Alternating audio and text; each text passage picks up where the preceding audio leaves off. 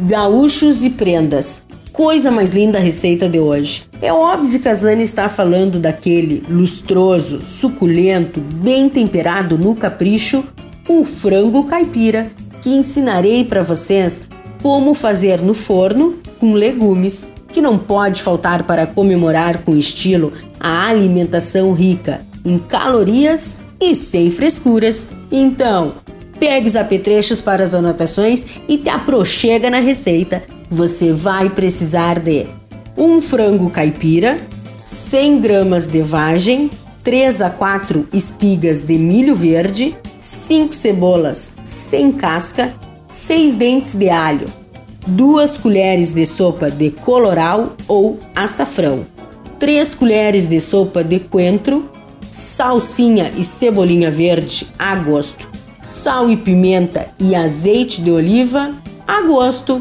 Tchê, bora aprender a fazer essa gostosura. Em uma assadeira grande, acomode o frango caipira. Para temperar é bem simples. Basta fazer uma pasta com os dentes de alho, o coentro, pique o mais pequeno possível. Adicione um pouco de azeite de oliva, a pimenta, o sal, o colorau ou o açafrão. Passe em todo o frango.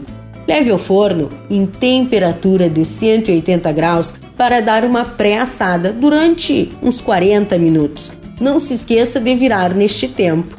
Então, acrescente junto ao frango as cebolas, a vagem, o milho, a salsinha, a cebolinha verde. Nas verduras, o tempero fica por sua conta e seu paladar. Leve ao forno até que o frango e as verduras estejam por completos dourados.